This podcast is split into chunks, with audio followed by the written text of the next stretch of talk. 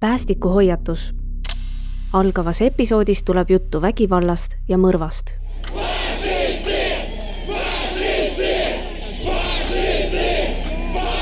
selles Krimioosumi osas võtame ette viisteist aastat tagasi toimunud pronksiöö sündmused, mis šokeerisid tervet Eestit juhtunule tagasivaatamiseks on tehtud intervjuud mitmete kohapeal käinud ja juhtunuga seotud inimesega. Miks vallandas ühe monumendi teisaldamine sellise mässu? põikame selle mõistmiseks korraks pronkssõduri ajalukku. täpsemalt tuhande üheksasaja neljakümne viienda aasta kevadesse, mil Tallinnasse Tõnismäele maeti ühisesse vennashauda kaksteist punaarmeelast kes hukkusid väidetavalt linna vabastades. plats nimetati vabastajate väljakuks ja sinna püstitati puust monument koos viisnurga ja maetute nimedega. vaid paar kuud hiljem kuulutati välja konkurss uue monumendi kavandamiseks, mis peaks väljendama mälestust mehistest Isamaa poegadest tuhande üheksasaja neljakümne seitsmendal aastal paigaldas Nõukogude võim Tõnismäele pronkssõduri, mida me kõik tunneme ja mille ees hakati juba toona ideoloogilisi kogunemisi korraldama. Eesti taasiseseisvumisega ei kaotanud sõdur oma vastuolulist tähendust ning eestikeelse elanikkonna seas hakati aina jõulisemalt rääkima kuju lammutamisest, kuna eestlastele on see vabastamise asemel hoopis okupatsiooni sümboliks samal ajal oli Aljoša hüüdnime kandnud monument suurele hulgale venekeelsetele elanikele Nõukogude rahva võidu sümboliks. ja loomulikult olid nad pronkssõduri eemaldamise vastu. Eesti ja vene keelt rääkivate elanike vahel kasvas pinge. esimene ohumärk tõsisemast probleemist tuli juba kahe tuhande kuuenda aasta võidupühal ehk aasta enne öiseid pronkssõduri rahutusi Tõnismäest oli saanud koht, kuhu üheksandal mail koguneti lilledega, aga ka punalippude ja kangema alkoholipudelitega. kohapeal olija oleks võidupühal pronkssõduri juures näinud, kuidas pensionärid puhkavad kiviaial ja pinkidel. Aljoša seisab punaste nelkide meres. juba mitmendat aastat toodi monumendi juurde klasside kaupa koolilapsi ja ka lasteaialapsi, et tähistada suurt pidupäeva kui seni oli lastud sel venemeelsel pühal omasoodu toimuda, siis kahe tuhande kuuendal aastal muutus kõik. Tõnismäele tuli eestimeelne seltskond sinimustvalge trikoloori ja plakatiga, millel seisis Eesti rahvas, ära unusta. see sõdur okupeeris meie riigi ja küüditas rahva ei kulunud kaua, kui tähistajate massis vähemusse jäänud protestijad kaklusesse sattusid. eestimeelne seltskond valati üle sõimu ja solvangutega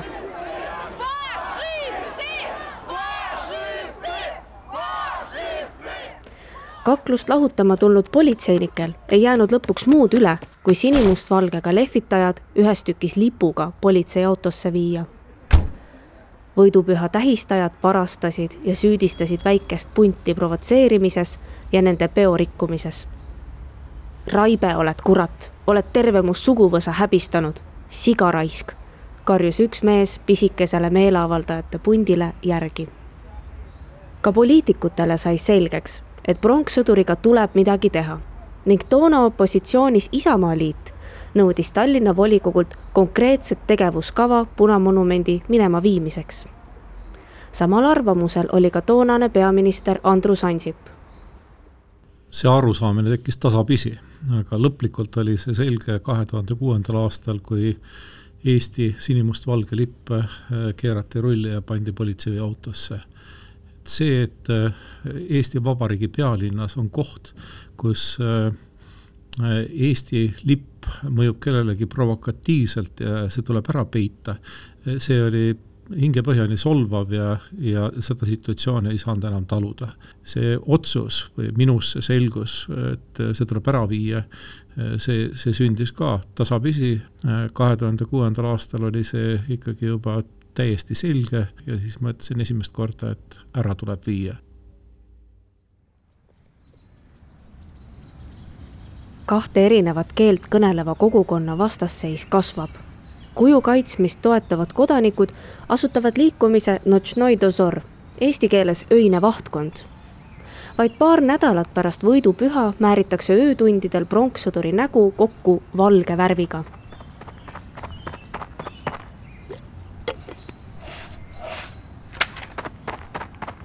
pärast kahe tuhande kuuenda aasta võidupüha konflikte algas poliitiline debatt.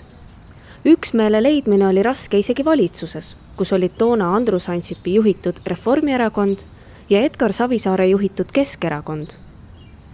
toona majandusministrina tegutsenud Savisaare sõnul oleks monumendi eemaldamine valanud vaid õli tulle ja vastuseisu kasvatanud. pakuti ka välja, et pronkssõduri monument tuleks lihtsalt ümber mõtestada ja lisada uusi elemente, mis teeksid sellega eesti keelt kõnelevale elanikkonnale suupärasemaks. loodeti, et siis ei ole enam vaja sõdurit Tõnismäelt minema viia.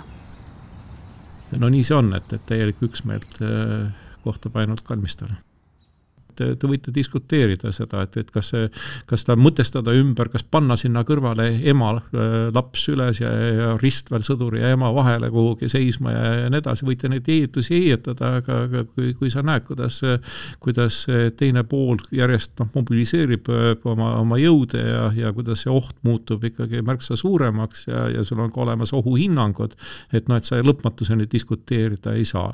Selline oli Ansipi arvamus ka toona kuid sõduri minemaviimisel oli üks takistus. nimelt puudus seadus, mis oleks üldse lubanud seda teha.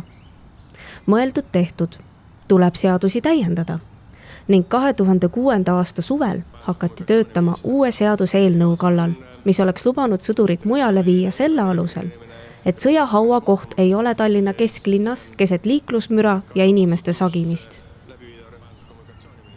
meil ei olnud mingisugust seaduslikku alustki selle äraviimiseks. ja siis äh, me tellisime Paul Varuli advokaadibüroolt äh, sõjahaudade kaitse seaduse eelnõu. Äh, see tundus isegi mitmetele keskerakondlastele nii hea, et, et nad hääletasid tegelikult selle poolt, saamata aru, et, et see ongi see seadus, mille alusel siis pronkssõdur Tõnismäelt ära viiakse. noh, et tõmbasite haaneks natukene ei, me ei varjanud nagu midagi, et me kõik, mis seaduses kirjas oli, oli kõigile näha mustvalgel kirjas ja, ja ega me siis hakanud äh, muidugi väga rääkima, et, et milleks ta või kõigeks veel võib hea olla, lisaks sellele, et kaitseb sõjahaudu, mis on õiges kohas. uus sõjahaudade kaitse seaduse eelnõu võeti Riigikogus vastu kümnendal jaanuaril kaks tuhat seitse see muudatus määras muuhulgas, et sõjas langenute säilmed ei kuulu kohtadesse, kus toimuvad massiüritused või kus ei ole võimalik haudu väärikalt kohelda. lisaks määras uus seadus, et ümbermaetavate säilmete juures asuvad hauamonumendid ja muud tähised, nagu hauaplaadid ja ristid, tuleb viia koos säilmetega uude matmispaika.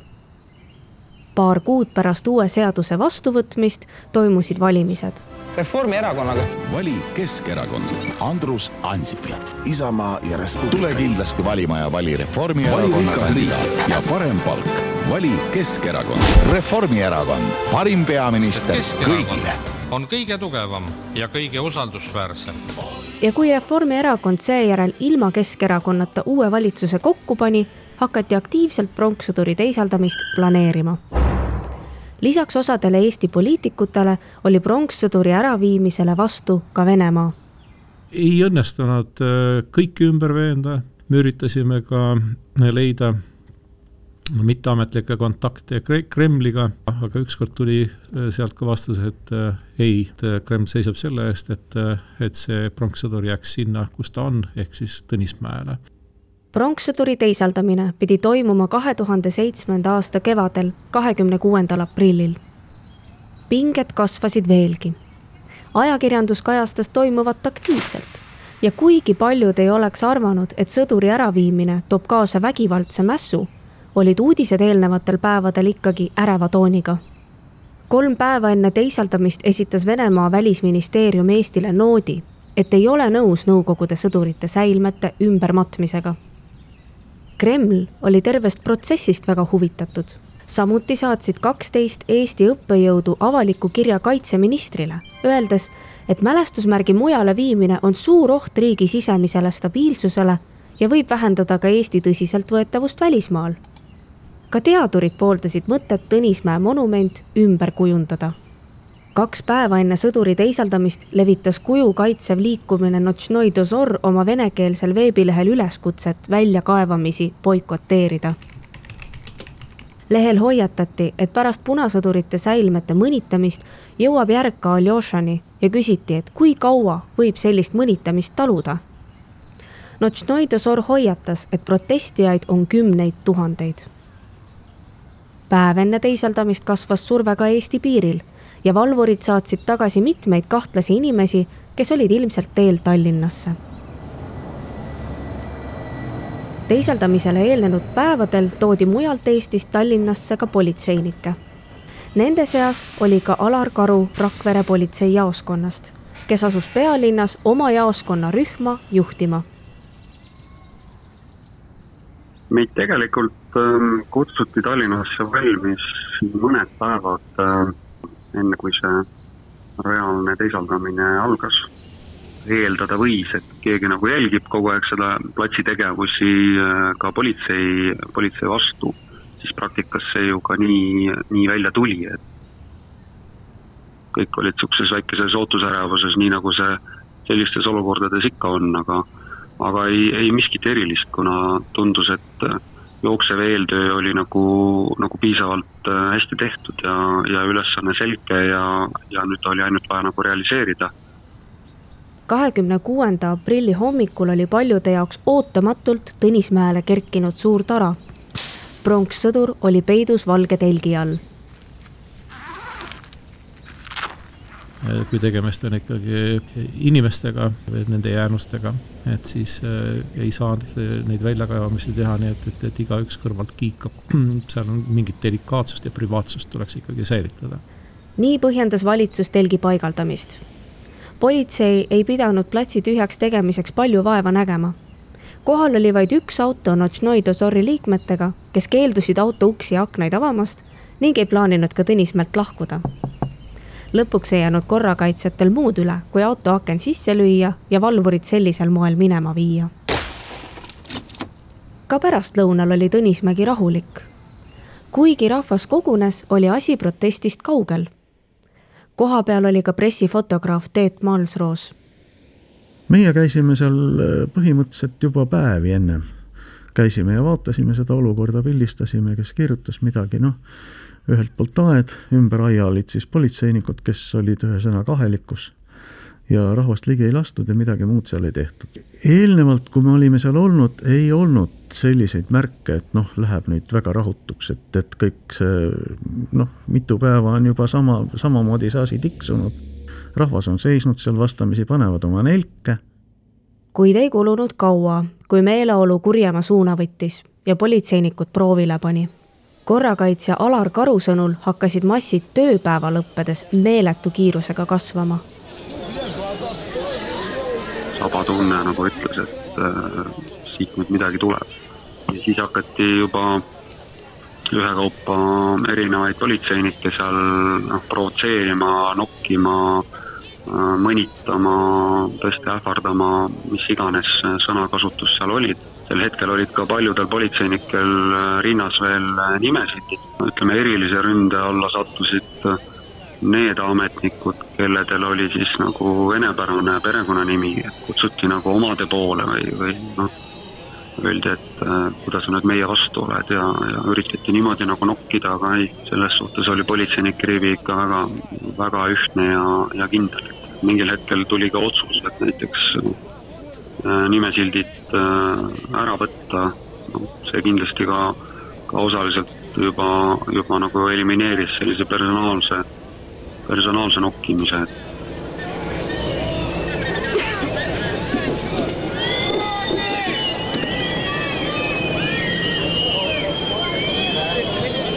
enamus protestijaid oli kogunenud Tõnismäele Eesti Rahvusraamatukogu ette.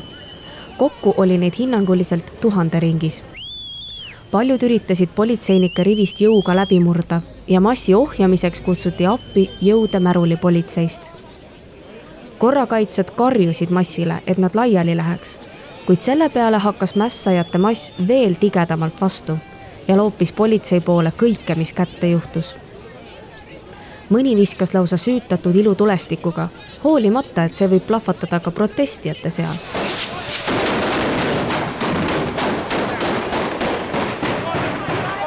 liiklus Tõnismäe ümber oli kinni ja korrakaitsjad pidid kasutusele võtma kumminuiad.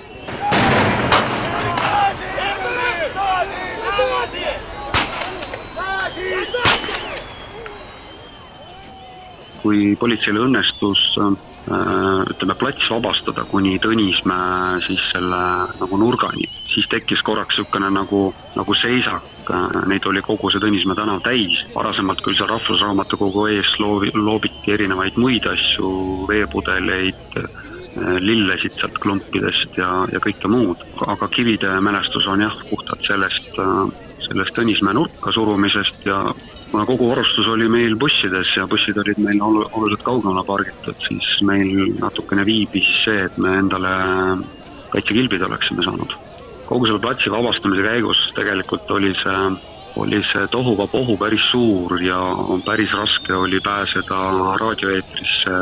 kaua andis oodata sealt raadioeetrist äh, juhtide vastuseid äh, meie nagu taotlustele, et, et varustust on vaja noh, juurde tuua, me peame saama endale kaitsevarustused ja tuli ametnikel äh, selle, selle kivirahe all seista seal ahelikus kasutusel olnud kiiver tuli küll pärast seda, seda missiooni kohe nagu maha kanda, sest et, et see sai lihtsalt kivitabamusest äh, purustatud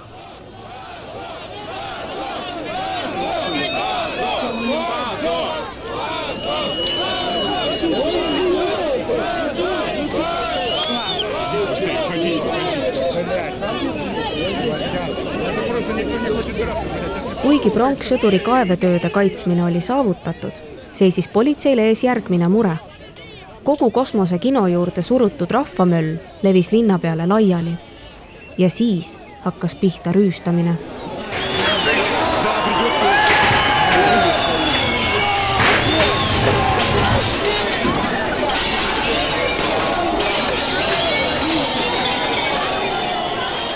nii nagu märatsejad, ei maganud sellel ööl ka ajakirjanikud. ja ma hakkasin liikuma Vabaduse väljakul. Äh, ja järsku oli kõik kohad äh, rahvast täis. ma mäletan seda momenti, kui mingisugune troll üritas ennast nende lärmitsejate juurest äh, lahti raputada ja üks tüüp Äh, lohises trolli esipeegli juures kaasas ja ropendas kõvasti vene keeles. et see oli see moment, kus ma sain aru, et, et ma näen neid rahutusi, mida ma tavaliselt kusagilt BBC-st või CNN-ist vaatan kusagil olid akende klõrinad kuulda, kusagilt oli äh, röökimist Ressia, Ressia kuulda ja siis olid inimesed, kes vaatasid kõrvalt äh, kõnniteede pealt koos perekondadega, väljas olid suurte kõhu, õhtudega rasedad naised, lapsed väikestes vankrites, seda nagu mingisugust lõbusat happening'i.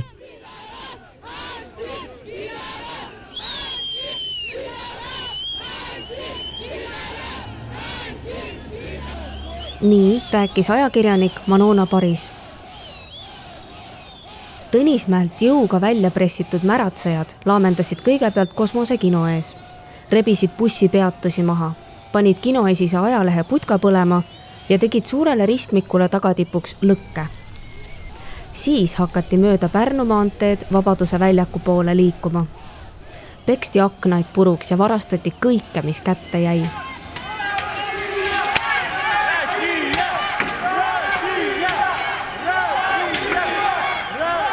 rüüstamine ja lõhkumine käis käsikäes joomise ja sõimuga. ka pressifotograaf Teet Malsroos oli mässu keskel tagasi. ilmselt kas paarkümmend või sadakond nooremapoolsed mehed, kes siis hakkasid lõhkuma ja kes hakkasid rüüstama. politseinikke seal absoluutselt näha ei olnud sel ajal. kui käis see viinapoe rüüstamine seal äh, siis käis Westmani poe rüüstamine ja siis käis nende teiste väikeste poodide, ühesõnaga akende lõhkumine.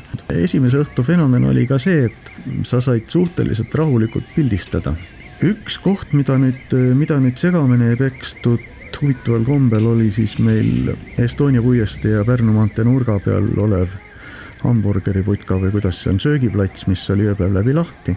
aga seda kohta ei puudutud millegipärast. praktiliselt nurga taga oli ju uhke rokiklubi, mis peksti täiesti segamini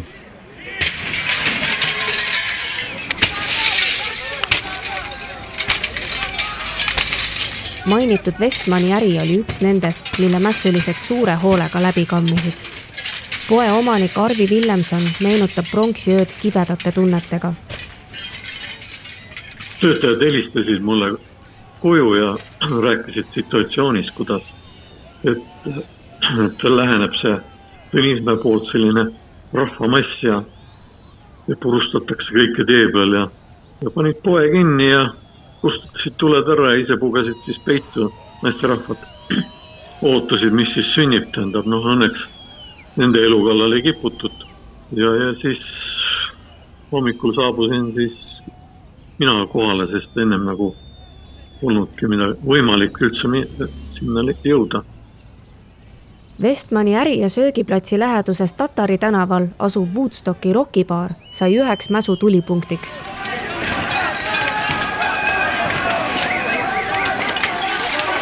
ent baari lukustanud inimesed vaatasid õudusega, kuidas vene keeles röökivad noormehed proovisid aknaid pekstes sisse murda. lõpuks asusid rokibaari külastajad vasturünnakule. selle möllu keskel oli ka kahekümneaastane Dmitri Kanin, Mustvee poiss, kes oli tulnud Tallinnasse ehitust õppima.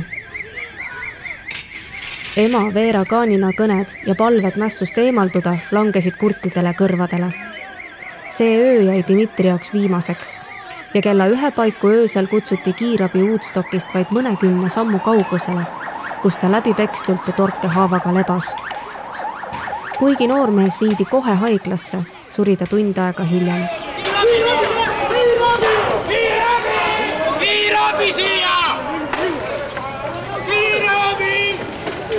Pärast mässuliste Tõnismäelt väljasurumist hakkas politsei kesklinnas laienema mingil hetkel tõsteti meid ringi ka sinna ütleme siis äh, Vabaduse platsi poolsesse nurka mm. -hmm. et niimoodi erinevate üksuste liigutamistega üritati erinevaid tänavaid nagu rohkem, äh, rohkem kontrolli alla saada.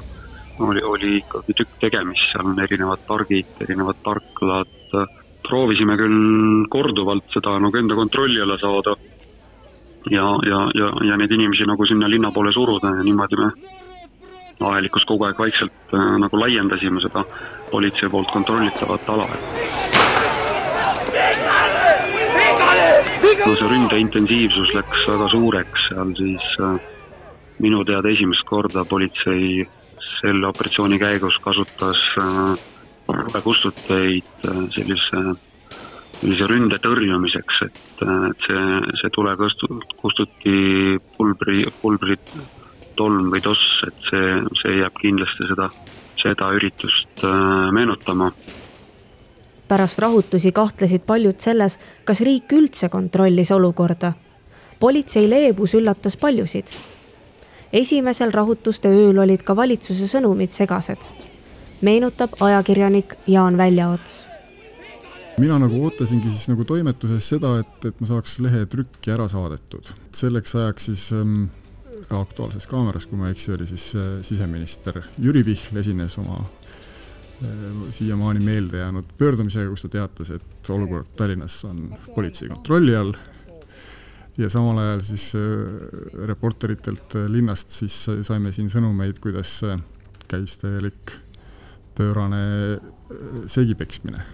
ma mäletan seda, et ma sõitsin autoga Balti jaama juurde seal oli politseipatrull oli ees ja soovitas, et, et ärge vanalinna sõitke, sest et seal ei ole turvaline.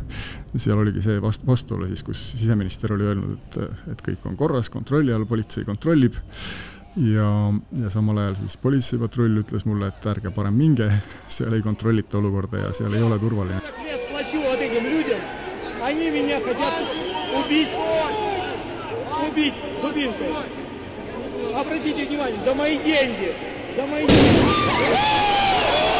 öö jooksul levis rüüstajate hulk ka vanalinna ja mujale kesklinna tuleb märkida, et kuigi mäss oli pealtnäha venemeelne, kõlas sellel ööl kesklinna tänavatel ka eesti keel nii mõnegi jaoks võis see mäss paista hea kattena, et endalegi mõned disainer-teksad või alkopudelid haarata.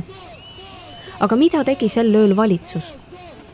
räägib toonane peaminister Andrus Ansip on mingil hetkel, ma palusin äh, siseminister Jüri Pihlil kokku kutsuda kriisikomisjon. Ta ei olnud veel päris öö, aga ma olin muidu kodus ise ja kogu aeg pidevas telefoniühenduses politseiga ja kaitsepolitseiga ja, ja, ja ka vabariigi presidendiga, mitmete inimestega. ma siis mingil hetkel otsustasin, et, et ma lähen ise ka sinna politsei peamajja Kalevi vanasse kommivabrikusse politsei peamajas rahutuste eskaleerimist jälgides sai selgeks, et nüüd kohe tuleb midagi ette võtta.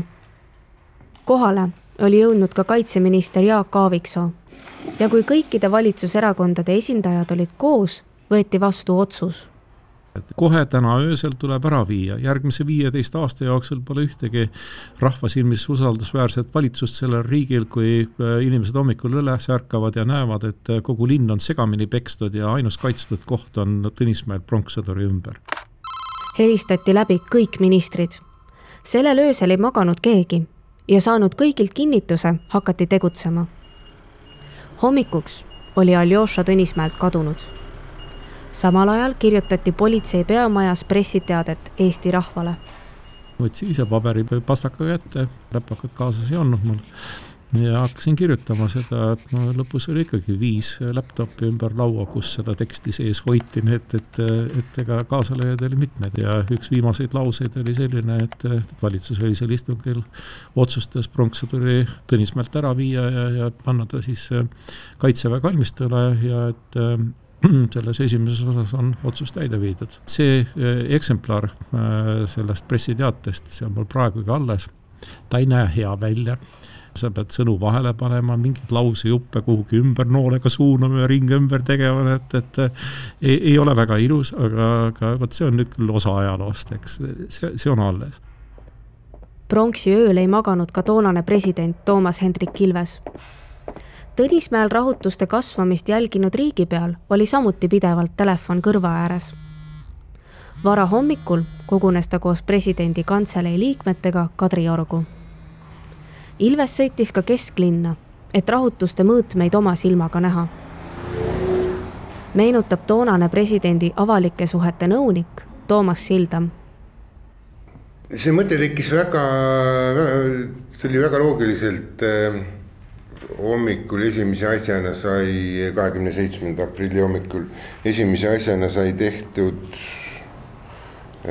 presidendi avaldus ja kui ma nüüd õigesti mäletan, siis oligi nii, et me telestuudiost tulime ja siis äh, sõitsime, sõitsime Vabaduse väljakule ja Pärnu maanteele ja vaatasime seal natukene ringi. no öösel see oli, see oli lihtsalt selline, selline kiire sutsakas, kui ta käis äh, linnas ja see oli enne, enne nende suurte noh, kõige, kõige suuremat äh, laamendamiste äh, algust, kuigi ega siis linnas rahulik ei olnud. no ma arvan, ümbritsevad inimesed ei saanud üldse aru, mis toimus, mis autos oli, kes seal autos istus. kahekümne seitsmenda aprilli hommikul nägi Tallinn välja äärmiselt nukker. kesklinnas oli kõikjal näha jälgi laamendajatest. räägib ajakirjanik Triinu Laan vaatepilt oli päris hirmus. selline tunne oli tõesti, nagu oleks sõda olnud. Nendel äridel olid kõik aknad sees ja siis oli seal mingid põlengujäljed ja siis olid juba pandud need ähm, vineeritahvlid osadele vaateakendele. aga jah, et kogu see linn nägi ikka täiesti troostita välja, vanalinn, läksid vanalinnast läbi. seal oli üks antiigipood, mis oli ka nagu sisse pekstud aknad, isegi Estonia teatri need uksed, seal on need väikesed aknaruudud, need olid ka sisse pekstud. see oli lihtsalt nagu täiesti masendav, mis, mis, mis, mis tunded sul olid sel hetkel. rüüstajate teele jäänud äride omanikel ei jäänud muud üle, kui minna kokku korjama seda, mis oli nende poodidest järgi jäänud. ega seal palju päästa polnud ja kaotused olid suured. ma mäletan, et meil olid labidad käes ja loopisime seda sodi ja prahti sealt välja. või Ilvest sealt üle nende prahihunnikute astus. ta lubas kõiki süüdlasi karistada. aga ma arvan, et see, see number võis olla miljoni ringis, miljoni krooni ringis ajakirjandus edastas igas kanalis valitsuse pressiteadet, milles teatati, et pronkssõdur on Tõnismäelt minema viidud ja paluti kõigil jääda rahumeelseks.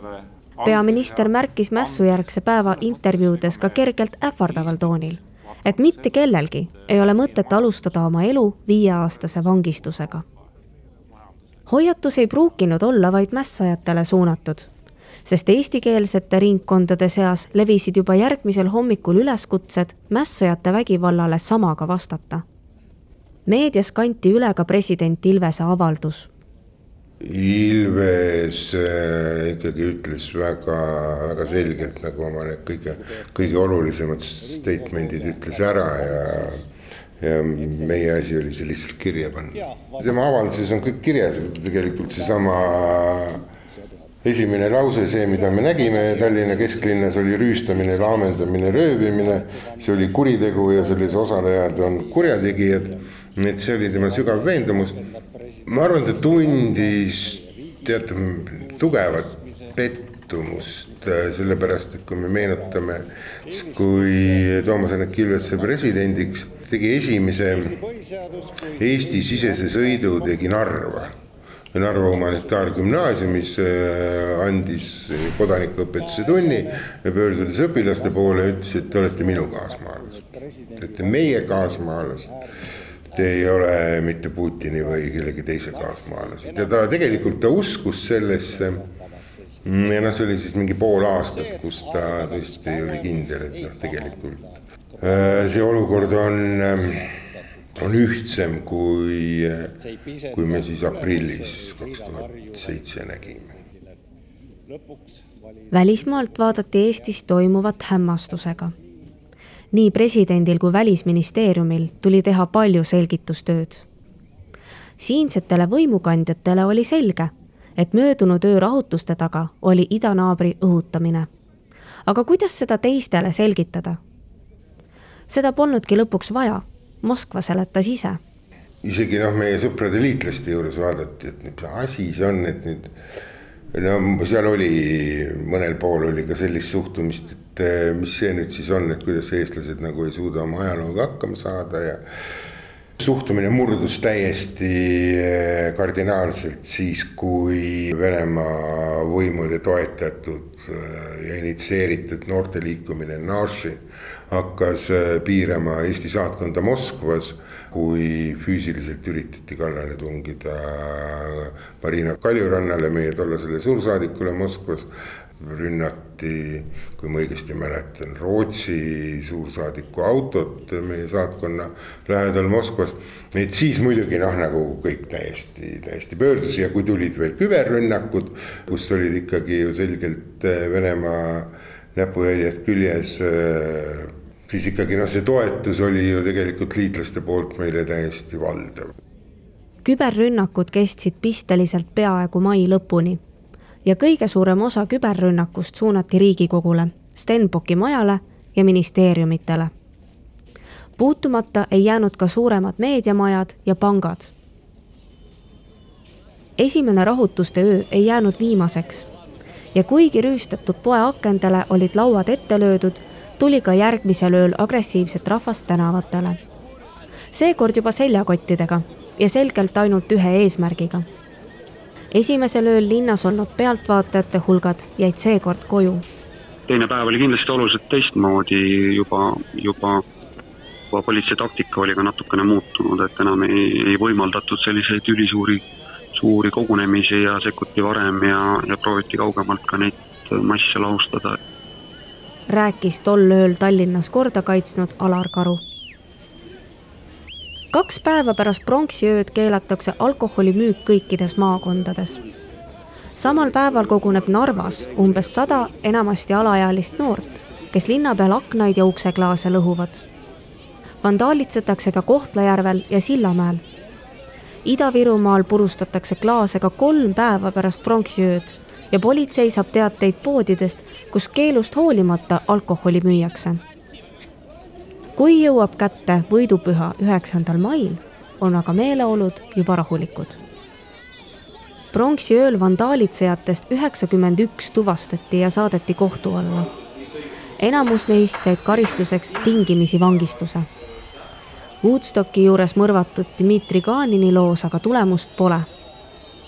politsei tuvastas küll Woodstocki kaitsjate hulgast lõpuks viis meest, kes Dmitrit ja tema sõpra Olegi saatuslikul ööl peksid, kuid mitte keegi neist ei saanud rahatrahvist suuremat karistust.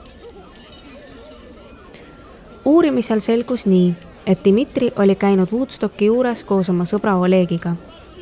üks neist oli visanud midagi baari akna poole mispeale baaris istunud kümnepealine kamp neile tänavale järele jooksis ja poistega kaklema läks. uurimise käigus ei saadudki teada, millega täpsemalt Dmitrit pussitati. Me ei teagi lõpuks, mida Dmitri täpselt sel ööl tegi. temaga olnud Oleg tunnistas üles igatahes mitu vargust ja baari akendesse kivide viskamist ta sai karistuseks kaheksa kuud tingimisi koos kuue tuhande viiesaja kroonise sundrahaga Kaanini surmast aga sai vesi Vene propagandaveskile ja meie idanaaber on noormehe surma igal mööduval aastal meelde tuletanud ja süüdistanud Eestit tegevusetuses. Kahe tuhande seitsmeteistkümnendal aastal möödus Kaanini surmast kümme aastat ja uurimine lõpetati. kas oleks saanud mässu ära hoida ja kas me viisteist aastat tagasi juhtunust ka midagi õppisime? eks seda saab kuulaja ise hinnata veel tänagi on nõukogudeaegsete monumentide eemaldamine aktuaalne teema. ma arvan, mida me õppisime nendest rahutustest, seda oli päris hästi näha äh, suve lõpul kaks tuhat kakskümmend kaks, kui Narvas teisaldati äh, tankmonument kui vaadata, kui rahulikult see läks ja kuidas see oli korraldatud. ja teine asi on kindlasti see, mida me õppisime Eesti ühiskonna kohta, et äh, et sageli on see ühiskond sisemiselt rabedam, kui võib-olla meil väljapoole tundub. loodame, et me Eestis selliseid häirivaid mässe rohkem ei näe. Saame kõik anda oma panuse sellele, et mõistaksime teineteist paremini ja et meie ühiskond oleks sisemiselt kas või natukenegi vähem rabe